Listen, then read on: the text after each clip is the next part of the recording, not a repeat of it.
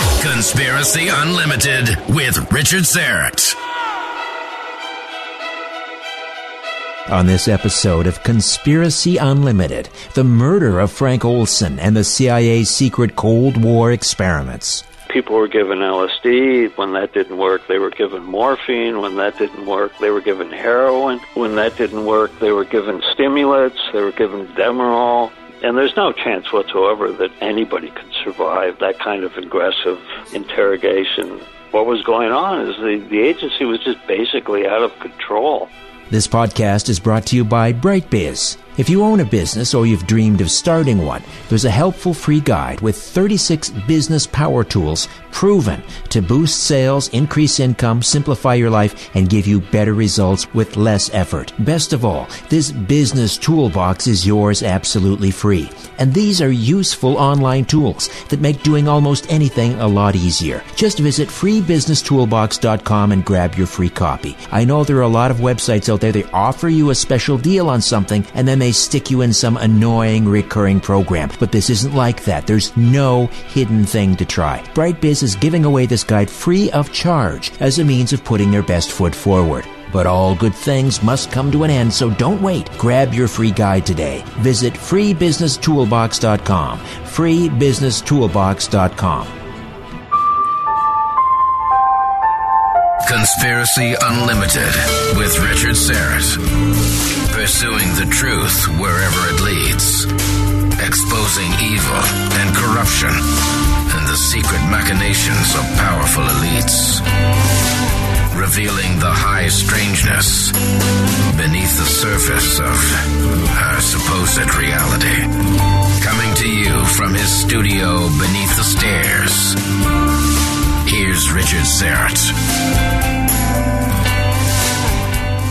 Good to be back with you after a week off to catch my breath and put my feet up. But it is very gratifying to know so many of you missed me, missed having new episodes last week. Uh, but I am back, and to make up for lost episodes, this episode you're going to find it's a little beefier, a little longer. But I think you'll uh, understand why in a moment. Beefier, yes, but also dark.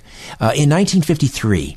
Frank Olson, a scientist working for the CIA, died when he fell from a 13th floor window of the Hotel Statler on 7th Avenue in what was originally ruled a suicide. Uh, the mystery surrounding Olson's death involved secret CIA experiments with LSD and mind control. At the time of his death, Frank Olson was a bacteriologist and a biological warfare scientist working for the CIA.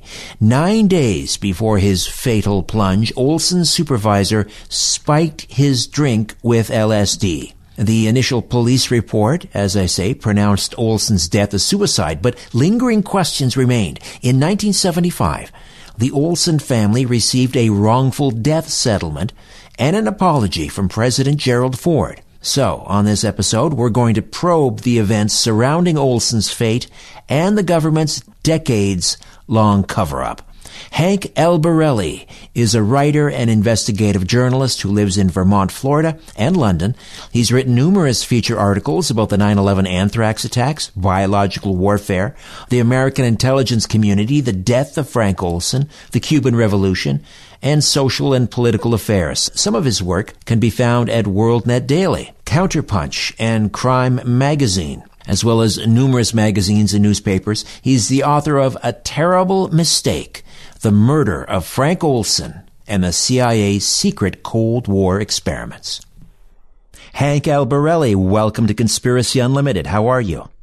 I'm very good. Thank you for having me having me on board. This is a dark chapter in American history, but for those who don't know who Frank Olson was, I mean, he how did this bacteriologist, which is kind of an interesting field of uh, of work, how did this bacteriologist get involved in the CIA?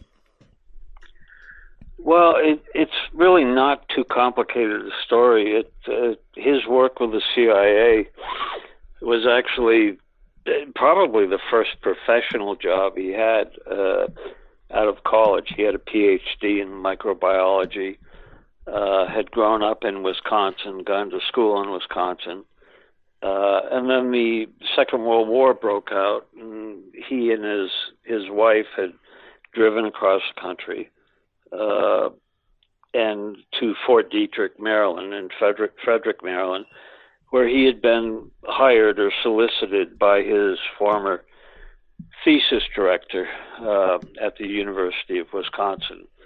Uh, and his thesis director, uh, Dr. Baldwin, had been charged with actually putting together uh, Fort Detrick's uh, chemical and biological warfare uh, division. And one of the first people uh, Baldwin reached out for was was Frank Olson because Olson had had graduated with his PhD maybe I think uh, 19 months earlier, uh, and so uh, Olson was I think one of five people uh, who were who were initially uh, drawn together by Baldwin. Eventually, Fort Detrick rose to employ, I think, during the war, about seven thousand people uh, in various divisions, and most of the work they they accomplished was was uh, very very secret.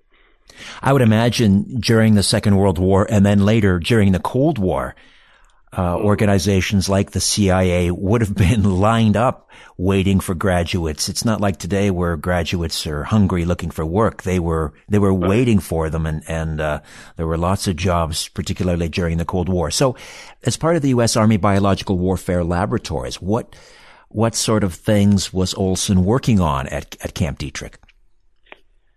Well, again, most most of his work was secret. Uh, in, around mid 1950, uh, the CIA had just been formed. It had grown out of the OSS, uh, which had been basically retired by President Truman, uh, and then the CIA replaced it. And the CIA naturally had a, a strong interest in in chemical and biological weapons most of that interest was triggered by uh, documents and, and, papers that had been captured from the Nazis. Uh, and during the late 40s, the CIA, as it was formed, spent a considerable amount of time uh, going through those documents. And naturally, as a result, uh, the agency wanted to form its own biological and, and chemical warfare division rather than doing that, uh, such a division had already been formed at, at uh, Camp Detrick. It was called Camp Detrick initially.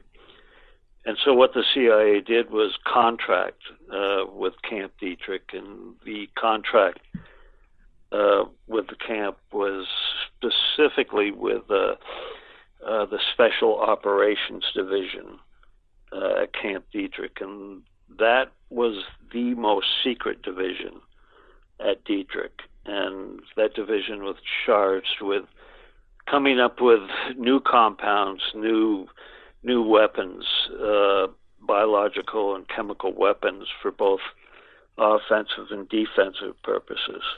And that was a small division. Uh, and second in charge initially in that division was Frank Olson. And these are weapons that could be transmitted through the air primarily, correct? Uh, primarily at that time, yes, through the air. Uh, the the level of sophistication hadn't grown that that largely at that point in time, but uh, the the activities were really accelerated. So initially through aerosol delivery or delivery through the air through planes or or bombs, but eventually within about 14 months, uh, there was a concentrated effort to to uh, look at all forms of delivery, and, including uh, mano delivery, man on man, uh, and those, as could be assumed, were, were assassination directed uh, programs. At some point, he he travels to these various research sites in places like Norway and France and West mm-hmm. Germany, Porton Down, which is a British government facility in Wiltshire. What what does he witness there? Well, most of his travels initially w- were to Porton Down, which was the the British counterpart uh, to Camp Detrick. Uh, at, at Porton Down, he doesn't he doesn't witness anything shocking. It's mostly uh, parallel research to to to what Detrick was doing, uh, carried out by the British. In there's been a lot of reports uh, about his witnessing a number of what would have been termed terminal experiments uh, that were conducted uh, in Germany, uh, post-war Germany, uh, around Frankfurt, and Nuremberg, in various CIA safe houses, and in a nutshell, what was going on at that time was there was a a wide variety of experimentation that was being carried forward by the uh, CIA in the area of in- interrogation. And there were large numbers of, of former Nazis or actually post war Nazis who were still quite active, and Russians, uh, Russian, Rus- Russian, Russian agents and double agents, because the, coast, uh, the post the uh, Cold War was just blossoming. And a lot of these people who were captured uh, obviously uh, possessed a lot of knowledge, and the, the agency wanted that knowledge, and these people were extremely reluctant to talk. So there was a large amount of experimentation that was going on and focused on interrogation, loosening tongues or and minds, uh, and a large number, large array of, of drugs and and semi-torture methods uh, were employed by the uh, by the CIA, and there's been a lot of claims. Uh, nothing's nothing's ever been solidly verified that Olson uh, witnessed a number of those interrogations. Uh, and judging by his ta- travel records, I would guess that he probably did find himself in a number of those situations once or twice, but I don't think his exposure uh, initially was was that extensive. Olson was primarily a work a workbench uh, scientist, uh, which uh, for the first two years while he was at Detrick means basically that he he conducted all his research uh, within within his his home base. Uh, starting around late 1952, he traveled started to travel a little more extensively and he did go to Germany. He went to Norway. Went to Sweden, and again, a lot of that that travel was related to uh, various CIA uh, uh, activities were that that were being conducted in those countries. Um, and he went to France uh, several times, and and there was one project, a highly secret project that was conducted in France, and Is, that was an operational program. Was that Pont Saint Esprit, uh, the uh, the, where the, the bread Saint, yeah. bread yeah, was laced with LSD? Yes, and and uh, it, it's interesting. It's it's ironic in a lot of ways. initially, the U.S. Army around 1950, actually late 1949, became aware of uh, the product LSD through the Sandoz Chemical Company in in Basel, Switzerland, and and the Army's interest, uh, believe it or not, was to use LSD as a as a non-violent or non-lethal weapon. Uh, the thinking generally revolved around uh, aerosol delivery of LSD where LSD would be sprayed, widely sprayed on enemy troops, which would result in uh, disabling those troops uh, mentally and, and to a large extent physically, but not killing them. Uh, right. I guess they'd put down their weapons and pick up a sitar and. yeah, exactly, exactly.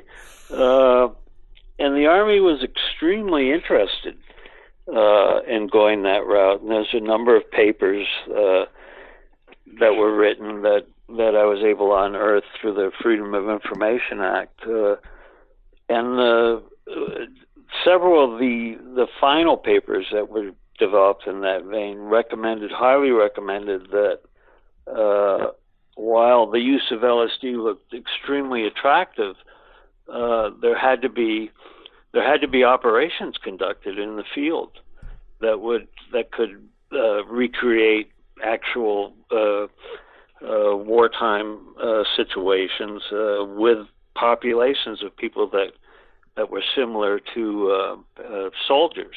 This podcast is sponsored by Cloud Optimizer. As a business owner or IT manager, are your cloud investment costs going up and you don't know why? It's time for Cloud Optimizer. As you migrate your business to the cloud, what you're spending and why you're spending it can get a little hazy. But Cloud Optimizer clears up the mystery and puts the cloud to work for you.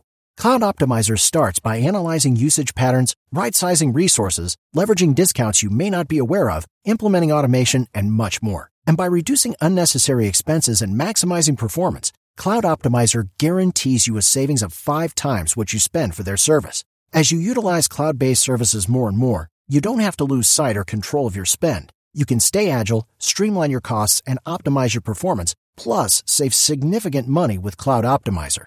Make the cloud work for you with Cloud Optimizer. Get a free assessment and find out how much you can save by going to cloudoptimizer.com. Go to cloudoptimizer.com for your free assessment. That's cloudoptimizer.com. So why did they pick this tiny? Why did they pick this tiny village of Pont Saint Esprit in in in in in France?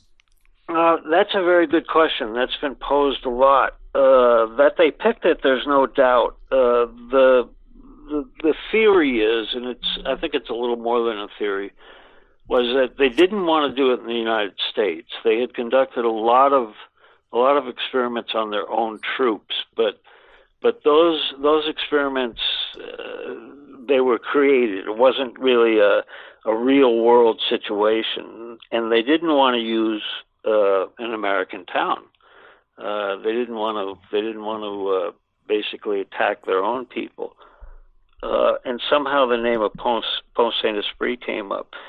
Uh, the theories, and, and they're beyond a theory in a lot of ways, was that the town was considered to be uh, fairly red at that point in time. In, in other words, they leaned towards uh, towards uh, the communist uh, or, or communist uh, political per- persuasions. They weren't communist. So somebody made the brilliant decision of uh, well, let's pick this small town. It's it's in southern France. It's out of the way.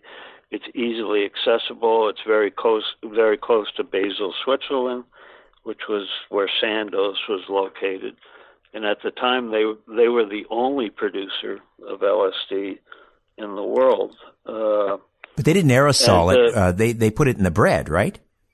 they put it in the bread. It was not delivered. It's it's been reported fairly widely when my book first came out that that it was delivered uh, delivered through the air, but that's not true.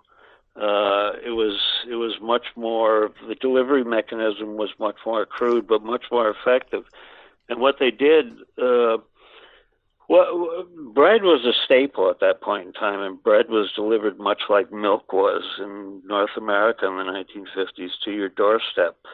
Uh, and what they did is they went to the, the bakery, which was about 30 miles from Saint Esprit, and actually poured liquid LSD, and it came in liquid form at that point in time. So it was quite easy to do that onto the bread, let it saturate the be- bread a little bit, and within an hour it was delivered to Pont Saint Esprit. And so just exposure to the air would dry it out, and there wouldn't be any visible signs of uh, the contamination because LSD uh, then as now is colorless and and has no taste whatsoever. I guess there are Uh, about 200, 250 people affected and a number of About yeah, about 500 actually. ah actually. okay a number Uh, of people front- were sent to asylums and there were how many yeah, there deaths? were there were approximately 50 to 60 people that were actually carted off to various asylums. They were all released within three or four months, but there were five deaths. All those deaths, maybe one or two were accidents. It's really hard to determine at this point in time, but three of them, at least, were suicides, where people uh, people went up to the the roofs of barns thinking they could fly, uh, and of course they couldn't. And at least one was an actual suicide where someone just uh, couldn't handle the effects of the drug. There are 500 people that that were contaminated with the drug, and nobody nobody had any clue what was going on. It's so unconscionable. It's really unconscionable. Yeah, it's. I mean, everybody was unwitting, um, and and it was just you can imagine what it looked like. And there were a number of American publications. I think Time magazine and Life magazine uh, covered it after the fact, but wrote pretty pretty graphic accounts of, of actually how horrible it was. Did, was there any? They, was there ever any official acknowledgement, or did they? Was it sort of explained away? I think they call this ergot poisoning.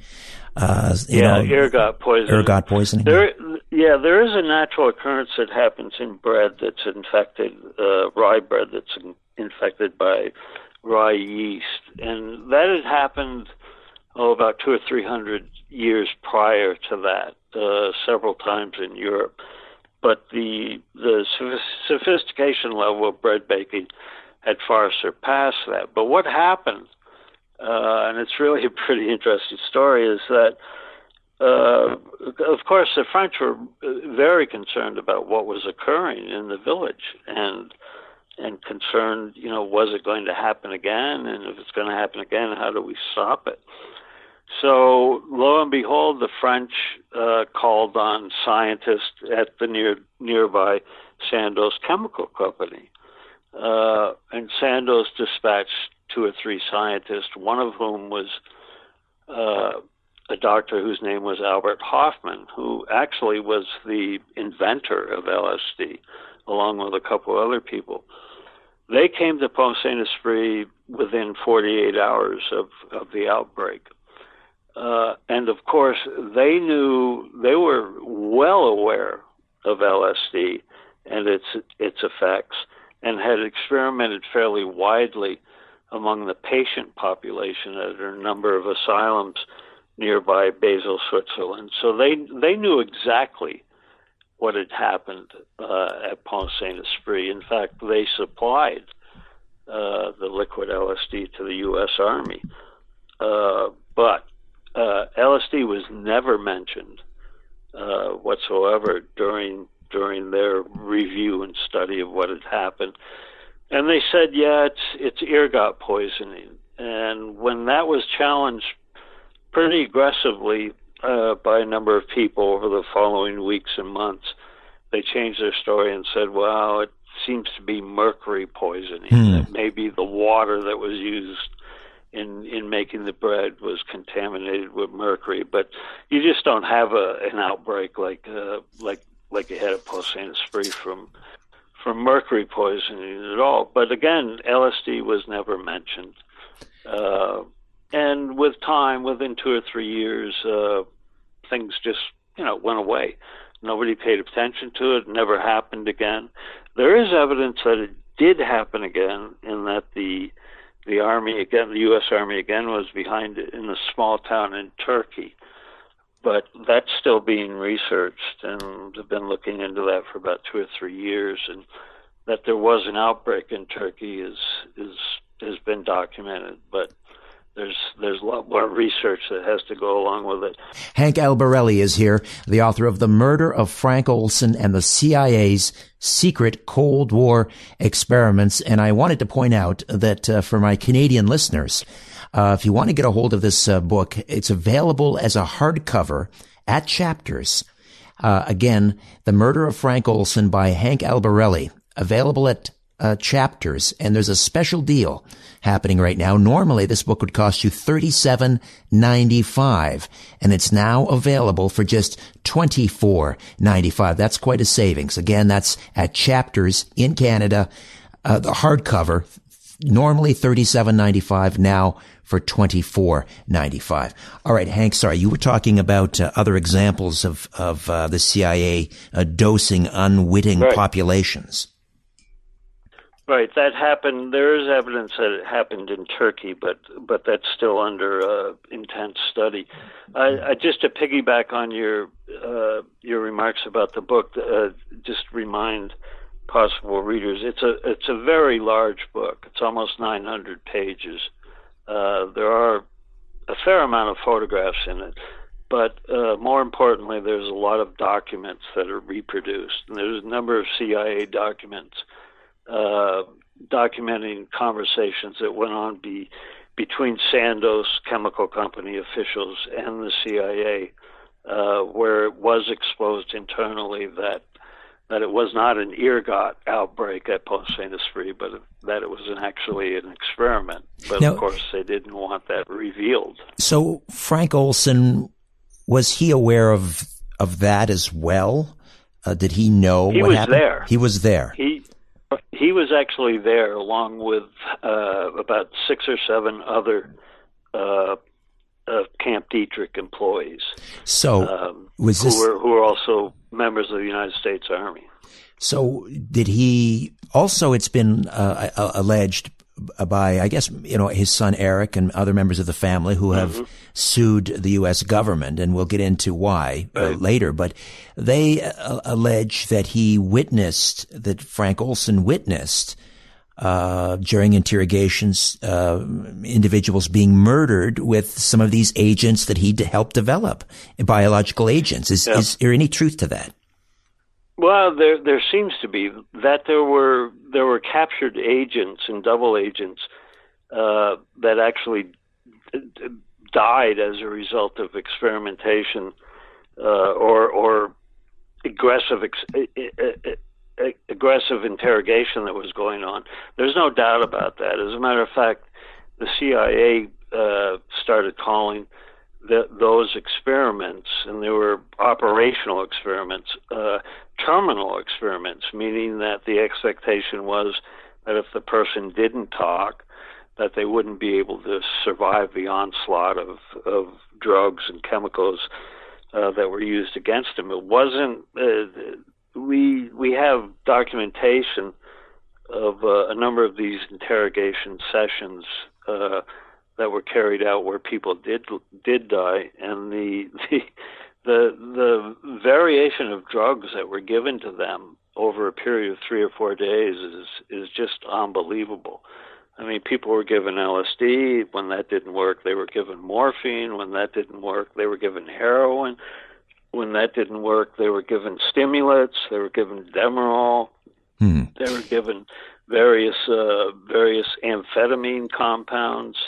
Uh, and there's no chance whatsoever that anybody could survive uh, that kind of aggressive aggressive uh, interrogation. And what was going on is the the agency was just basically out of control and trying everything under the sun with no concern whatsoever to the well-being of of the subject. So, well, did people die? Yeah, a large number of people died. Was Olson Olson also involved in experiments with aerosolized anthrax? there are reports that he was. He he was. It, it's better document that we, he was involved in the aerosol delivery of, of various other compounds. Uh, he was on board a U.S. Navy craft um, in 1950. Uh, no, ni- 1951 that uh, was conducting experiments off the coast of San Francisco. And at that point in time, they were using a compound that was uh, base, virtually unknown, but according to the the Army and the Navy, it was not harmful uh, to human beings. Yet, a number of about five or six people did die in uh, San Francisco hospitals about uh, two or three weeks after this experiment, and doctors were completely baffled because they'd never they'd never uh, they'd never encountered the compound before, and they had no idea whatsoever how people were exposed to it. And of course, the the Navy and the Army never came forward and said, you know, oh, by the way, we were we were testing with this and through aerosol means uh, at the time. So it took about 40 years for that to to that for that to be exposed. The CIA involved in deception and subterfuge? Go figure. You know who will never lie to you, never let you down? Your dog. You know your dog does so much for you. Here's something you can do for your dog and also for yourself. Unlock your dog's hidden intelligence. And that will allow you to eliminate bad behavior and create the obedient, well-behaved pet of your dreams. There's a woman named Adrienne Farricelli. She's a professional certified dog trainer, and she's helped hundreds of dog owners train their dogs to be well-behaved, obedient, loving pets by bringing out the hidden intelligence inside all dogs. You can quickly eliminate any behavioral problems your dog has, no matter how badly you think it's ingrained, no matter what kind of dog you have. The science behind this is simple. You may have heard of neuroplasticity in the human brain. That's what allows our brains to learn new behaviors. Well, your dog's brain has this same plasticity. And with the right mental stimulation that Adrienne teaches, any dog's brain will become more open and receptive to learning new information. Your dog will listen to you and understand what you want it to do. And when this happens, bad behaviors simply fade away as more desirable ones appear in their place. So if you want to check out this remarkable dog training system, just visit realbusinessbargains.com. That's realbusinessbargains.com realbusinessbargains.com. The truth goes through three stages. First, it is ridiculed. Then it is violently opposed. Finally, it is accepted as self evident. Let me just read that again, what that means. Conspiracy Unlimited with Richard Syrett. Hank Albarelli is here. We're talking about the murder of CIA scientist Frank Olson back in 1953. So here we have Frank Olson, a good Midwestern boy from Wisconsin, a family man. Mm-hmm. He's witnessing all of mm-hmm. these things. And, uh, you know, he's, he believes he's serving his country, but then he's witnessing these dark episodes. Obviously, this is weighing heavily on his conscience. Uh, mm-hmm. does he make, does he make it known at some point that he's going to spill the beans? Right. Well, what happened, and, and it's sketchy but it's it's well documented to the point where we know uh, what triggered his his death and his being targeted himself. He, he wanted to leave uh, work at Camp Detrick. and and believe it or not, he wanted to reschool himself as a dentist and go into the private sector and uh, just become a dentist, as one of his sons did uh, about 30 years later.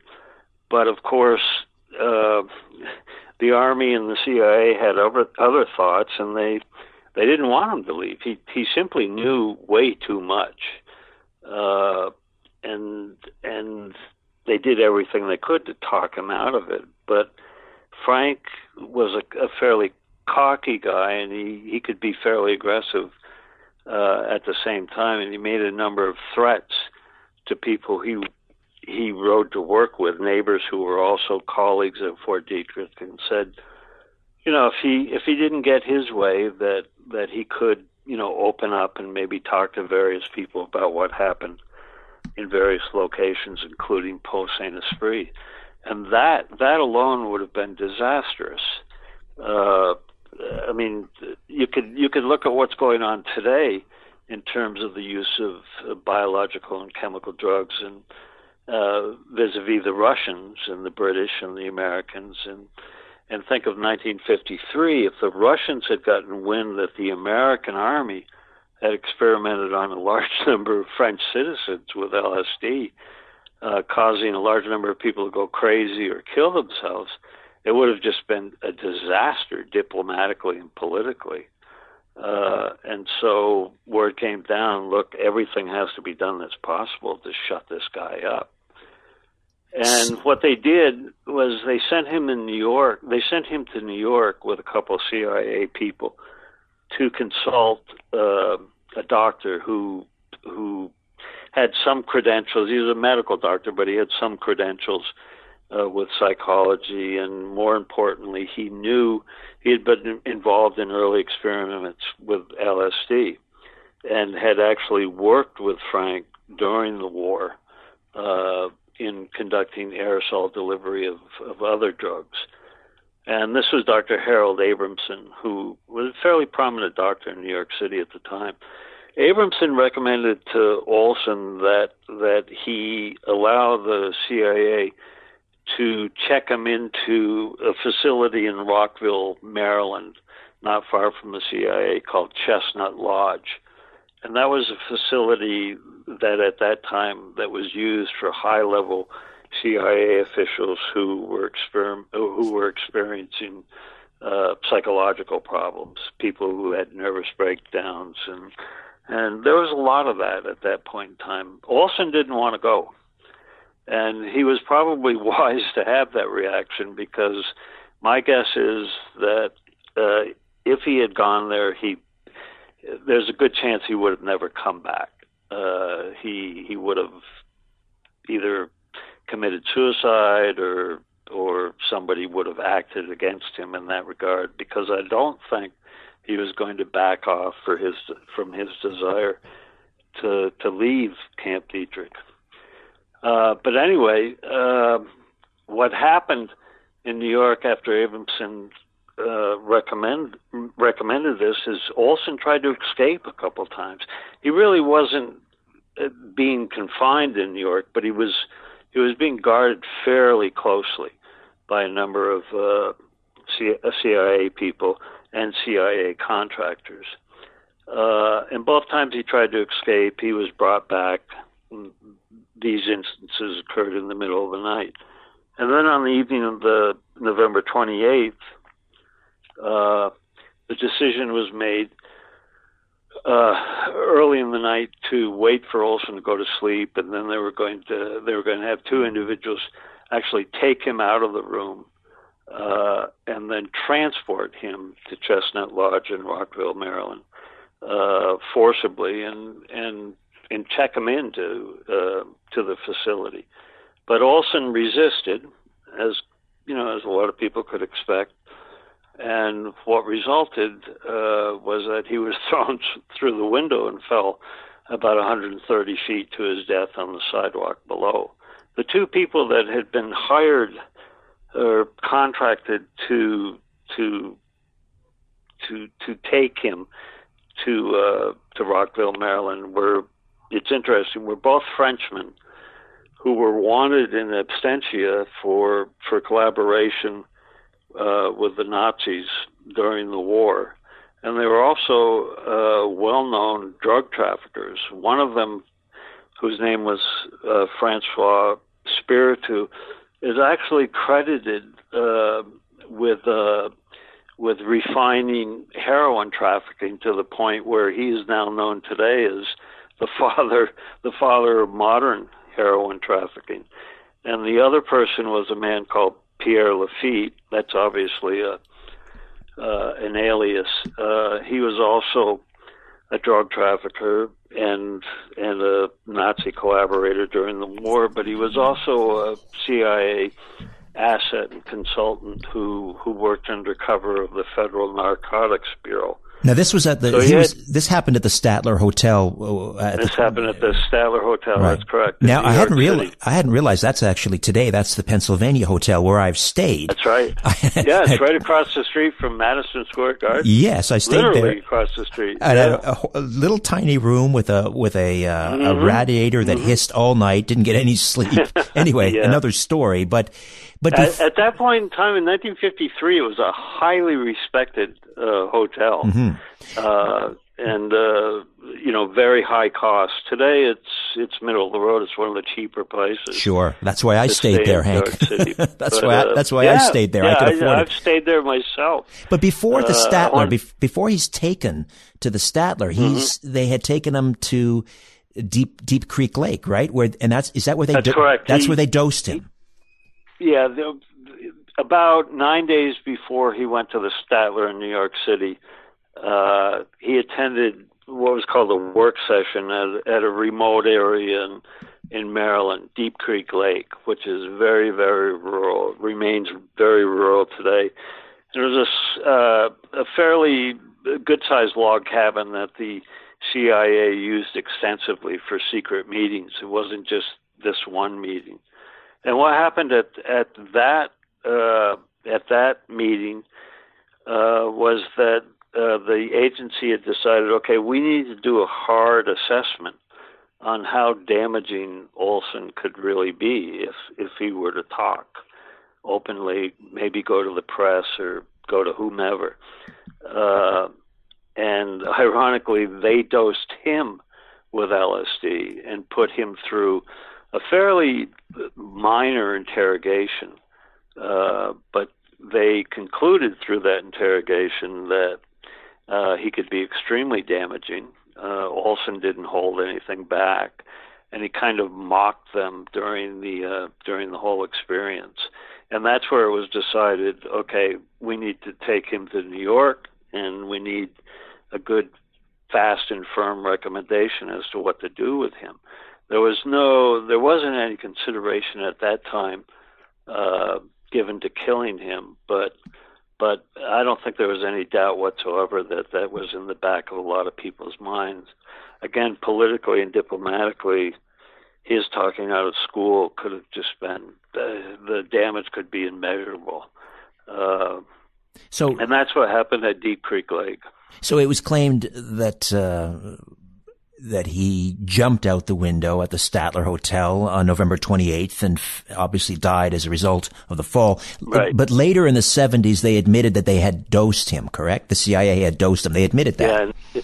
In 1975, as a result of the Rockefeller Commission, uh, which had been composed by President Gerald Ford to to study CIA abuses, uh, they inadvertently, it seems to be inadvertent, mentioned in their report without naming Olson that one of the abuses that had occurred was in 1953 when the CIA had dosed uh, one of their scientists, and that scientist uh, nine days later had committed suicide. And of course, when that report was released publicly, uh, the Olson family saw it within days. It was in every major newspaper, and they knew they knew that was Frank Olson, their you know the, the their husband, their father, uh, whatever, and and as a result of that, uh, the Olsons uh, were actually called to the White House, and and Gerald Ford said, uh, "I've arranged for you to meet with William Colby, who at that point in time was head of the CIA, and and he'll reveal everything." Unfortunately, Colby did not reveal everything he gave them about a hundred pages of secret CIA documents, but the key pages among among that uh, what's come to be known as the Colby documents were heavily, heavily redacted and revolved around a secret project called the Artichoke, uh, and that was the that was a project actually that resulted in Olson's death. Uh, so the idea was that uh, they admitted that they dosed him, but they stood by their mm-hmm. claim that he committed suicide. Absolutely. Uh, but then, Absolutely. but then, at a, I guess in '96, the family mm-hmm. decided to have his body exhumed so he could be buried next to his wife, and they took That's that correct. opportunity to have a second autopsy. What did they find? Well, the they that's that's exactly right. They they had the body exhumed and they conducted a second autopsy. They didn't they didn't find a whole lot. The the primary thing they found was that he had a hematoma on the right side of his head that that uh, they concluded meant that he had been struck uh, uh, quite hard with a lot of force uh, in his skull, and that probably occurred right before he was thrown through the window and was was resisting uh, being forcibly removed from the hotel. How could they? How could uh, 43 years after his death, when they do this autopsy, how can they determine whether that hematoma, that that blunt trauma to the head, occurred yeah. before or after? That's a that's a that's an interesting that's a damn good question, and and the answer is pretty simple. And some uh, Olson's body had had been handled by an expert uh, undertaker uh, who had who had done everything right, exactly right, uh, both in New York and in Frederick, Maryland. And when they exhumed his body, uh, they found him to be remarkably well preserved, uh, and and it looked. I mean, it really. There was Frank Olson. His skin had turned black, but he still had skin on his body, and and the signs of the hematoma were very very visible. and normally there'd be in in normal situations there'd be a large a large amount of, of decomposition and and and you know you wouldn't have you wouldn't have a, a, a person that you can, could find do that those kinds of scientific findings on and and the Olsons were extremely lucky in that regard but of course that didn't you know that that certainly pointed towards foul play but it didn't it didn't give the circumstances or any of the individuals involved and the CIA has steadfastly refused to move off from the uh, the suicide account, even today. It's interesting, though, that I, I believe uh, there was a, a, wrongful death suit uh, filed. There was. There were there were two or three. Uh, the initial filing was in 1976, the year after uh, the dosing at Deep Creek Lake was exposed through the through the Rockefeller Commission, and uh, and and as a result of the Olsons going to visit with Gerald Ford, uh, they were given seven hundred and fifty thousand dollars. It was initially supposed to be a million, but it was reduced by Congress because it had to be approved by the U.S. Congress. Uh, but seven hundred and fifty thousand dollars in 1975 was a pretty good chunk of change, and unfortunately, the Olsons accepted that. Uh, and when you when you receive that kind of wrongful death award, uh, you have to sign a slew of papers that basically state we will never sue again. We will never bring any further action uh, concerning concerning this incident unless we can directly, definitively prove fraud. Uh, and the Olsons have been un- unable to do that. Uh, Here's a, I just wanted to crib here uh, because, mm-hmm. as you say, uh, in 2012, 2013, uh, sons Eric and Nils filed suit in the U.S. District Court in Washington. And right. here's what the U.S. District Judge James Boasberg wrote in his decision. Mm-hmm. While the court must limit its analysis to the four corners of the complaint, the skeptical reader may wish to know that the public record supports many of the allegations in the family's suit, far-fetched as they may sound. That's pretty damning. That is, That's extremely damning. But but again, it it doesn't allow them to sue. Uh, and their suit their suit was intended to be fairly uh, fairly substantial. They were suing uh, for fifty million dollars, and and that's uh, that's a large claim. Nobody has ever sued the U.S. government for that, successfully sued the U.S. government for that much money. In this case, it, you know, ideally it should have happened, but, but it didn't. Uh, and even though, I mean, I researched the case for 10 years, uh, nobody knew anything about Pierre Lafitte or France, Francois Spirito at that point in time. Nobody knew any of the facts around the the recommendation that Harold Abramson had made. Uh, and a number of the people I, I interviewed, unfortunately, they're all dead now because I wrote the book almost 15 years ago, and most of these people were in their 80s at the time I was interviewing them. People did reluctant, reluctantly admit that they had they had gone to Pont Saint Esprit with Frank Olson, that experiments had been conducted, Indeed, eventually it was revealed that, that the U.S. Army had unwittingly dosed over 7,000 enlisted men at Edgewood Arsenal with LSD after the Olson death had occurred. Uh, so the the Olson death certainly didn't put the brakes on any experimentation. Uh, and the Pentagon conducted a study on that massive amount of unwitting experimentation that went on and found that there was an extraordinary amount of of suicides and violence as a result of that experimentation. And when that initially became known, uh, they they just clamped down on that study and, and closed the doors. Hank Albarelli, the author of A Terrible Mistake, The Murder of Frank Olson, and the CIA's Secret Cold War Experiments. And again, I want to point out, available at Chapters in Canada as a hardcover. Now, big savings. This is a huge book, 900 plus pages, normally sells for $37.95, now on special, 24 95. And uh, for uh, Hank, we should also point out a couple of uh, documentaries if people want to, uh, you know, learn more. Uh, there's the um, the Netflix documentary series called mm-hmm. Wormwood.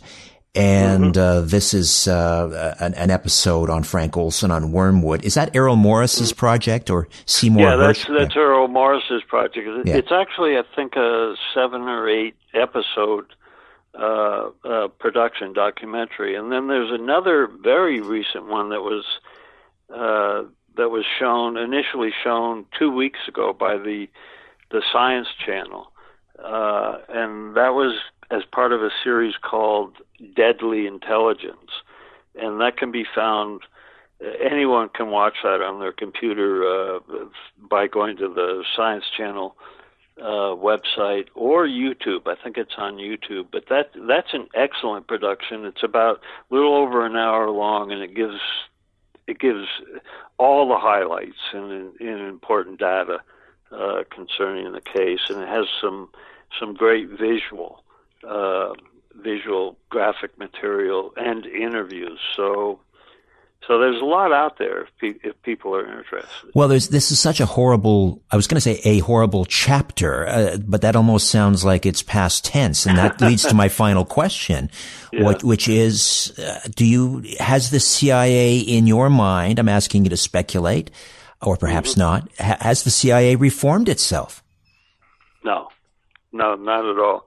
Uh, LSD is still widely used for for interrogation and interrogation harassment uh, purposes.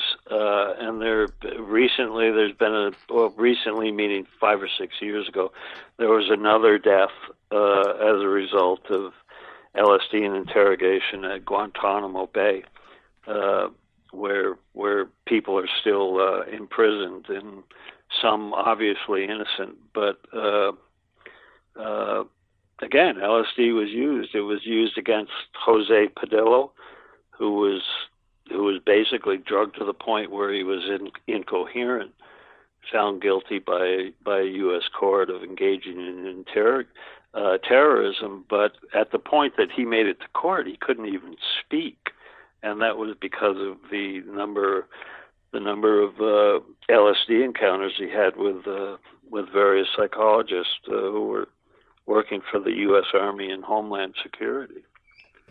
So no, the chapter, you know, Olson was one chapter, but there's been multiple multiple chapters that have have have opened up uh, since 1953. Well, Hank, thank you for your your your dedication to this uh, subject matter and your research, and of course your fine book, a major major tome, uh, over 900 pages, "The Murder of Frank Olson and the CIA's Secret Cold War Experiments." Thank you so much, Hank. Okay, thank you very much for having me. I My pleasure. It.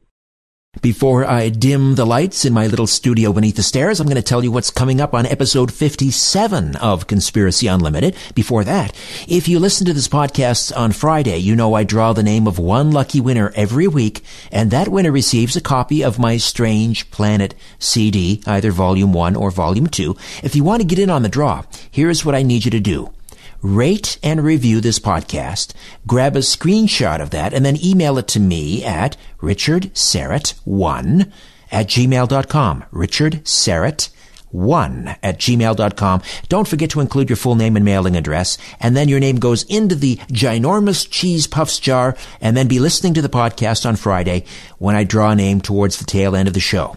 Good luck. You know, I uh, took last week off from Conspiracy Unlimited, but I still have my weekly radio show, The Conspiracy Show, on Sunday nights. I have another podcast, The Rock and Roll Twilight Zone. I'm hosting Coast to Coast twice, three times a month. And I'm homeschooling my twin boys and driving them to tennis and piano and Greek school and so forth. I can't afford to get sick, and being tired is just no excuse.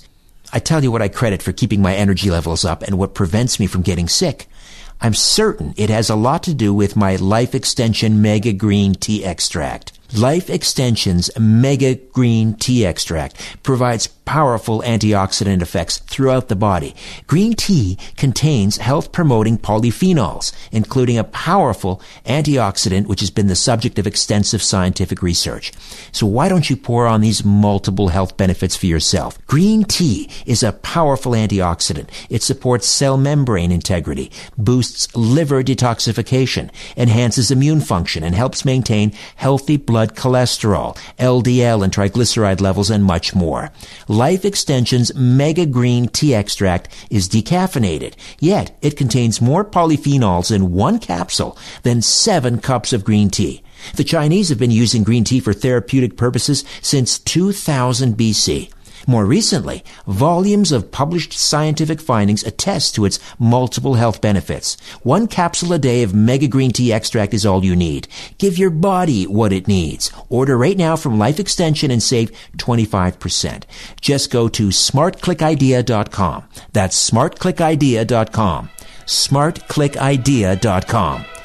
Coming up on episode 57 of Conspiracy Unlimited, The Mysteries of Stonehenge. Cayman Mythwood will be here. Until next time, I'm Richard Syrett. So long for now. A new Conspiracy Unlimited with Richard Syrett drops every Monday, Wednesday, and Friday at conspiracyunlimitedpodcast.com. Blow your mind. That is all for now. Oh, and remember to share and give a five star review because we have huge egos and need love. We're like cats. We need, we need constant petting.